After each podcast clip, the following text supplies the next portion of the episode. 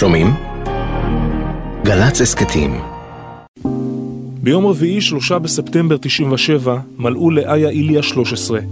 את יום ההולדת היא תכננה לחגוג בסופו של אותו שבוע, יחד עם אמא עדנה, עם אבא שמוליק, עם האחים אוריאל ואיתמר, במסעדה איטלקית בבאר שבע. שלושה ימים אחר כך, יום שישי בבוקר, לחדר כיתה ח'-אחת בחטיבת הביניים אלון בערד, נכנסת המנהלת דבורה גבע. היא מבקשת מאיה לגשת איתה הצידה. אחר כך גם אבא שמוליק בא לבית הספר, יחד עם האח הגדול אוריאל, והם מספרים לה שאיתמר הבכור נעדר. כלומר שהייתה פעולה של השייטת באנצריה בלבנון, ישנם הרוגים, ישנם פצועים, אבל את איתמר לא מוצאים בשטח. כל הדרך הביתה היה לי מין אה, דו-שיח עם אלוהים. כזה... תקשיב, היה בינינו הסכם. זה לא, לא אמור להיות ככה. זאת היום הולדת שלי.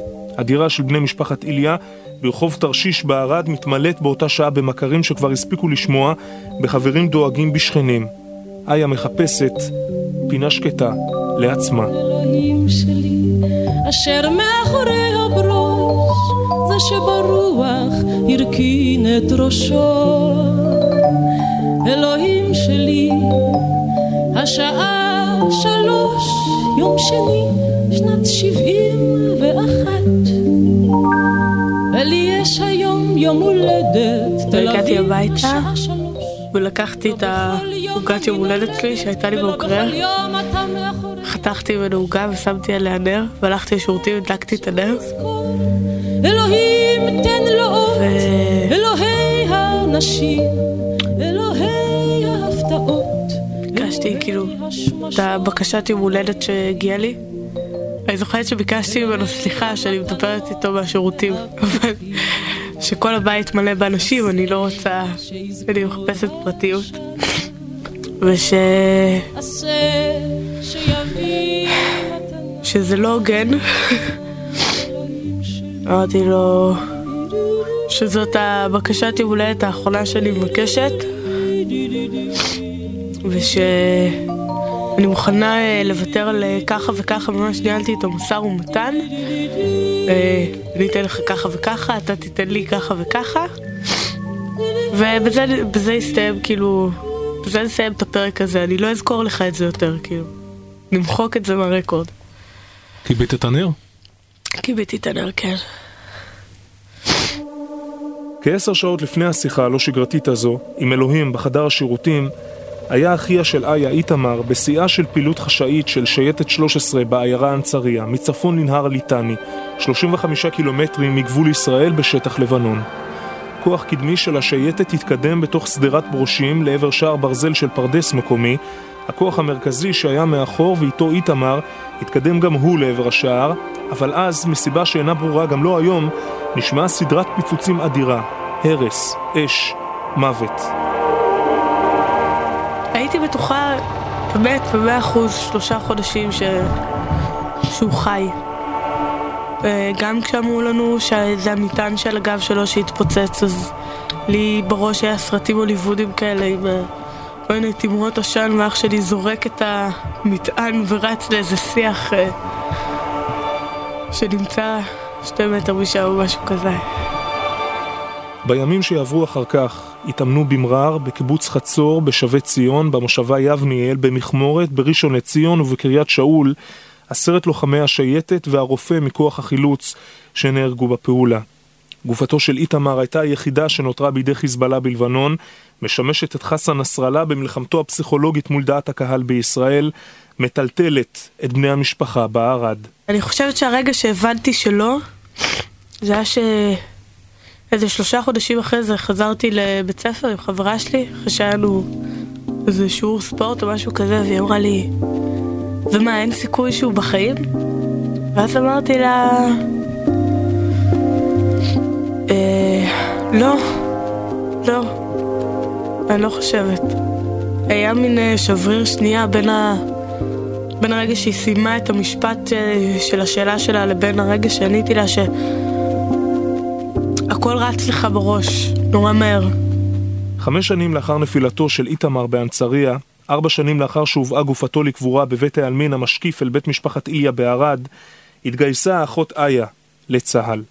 היא ביקשה להתגייס לשייטת. אני חושבת שאני עד היום אחת הבחורות היותר מורעלות שיש. אלוהים שלי. ספציפית אה, לגבי אה, היחידה הזאתי. כי... לעשות? הוא היה אחי הגדול, הוא היה מיתוס.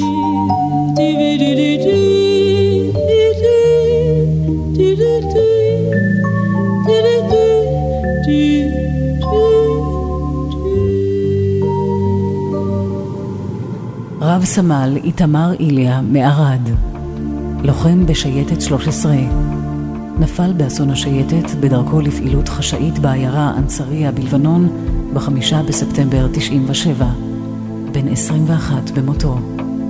נטמן בבית העלמין הצבאי בערד. לאחר מותו נמצאו במחברותיו כ-20 שירים שכתב, מתוכם בחר הזמר דודי לוי לבצע את השיר "מוכרת פרחים". עומדת שם חנות צפופה, המון ודליים ירוקים וכתומים.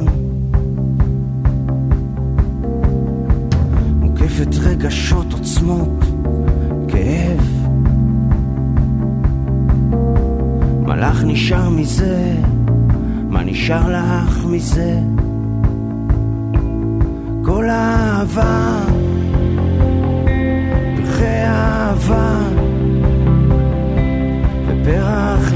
לחתונה וזר לשבת וסידור ללוויה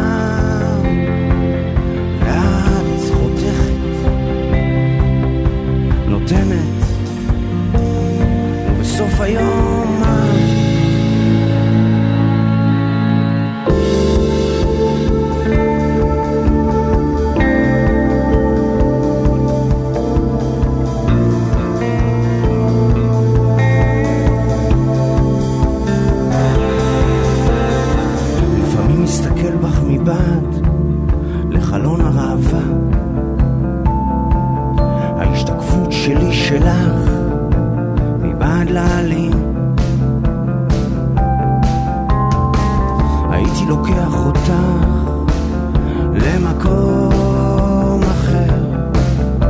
אבל מה בסך הכל יש לי לתת לך? את כל האהבה פרחי אהבה.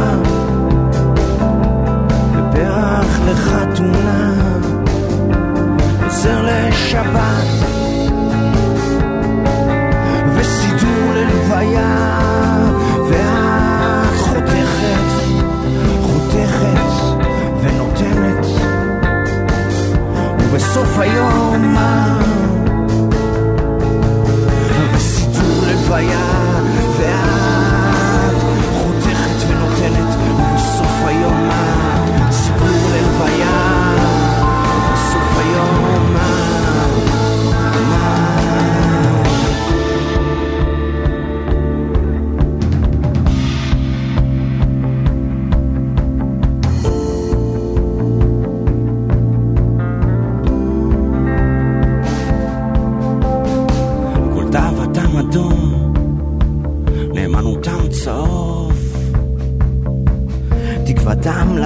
וכתום וסגול וכחול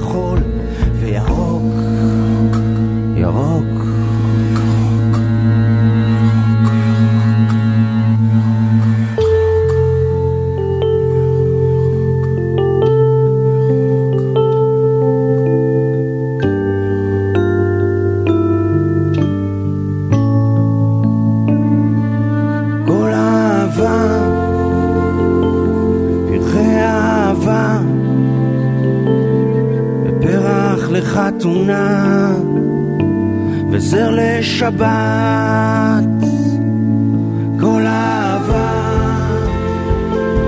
פרחי אהבה, פרח לחתונה,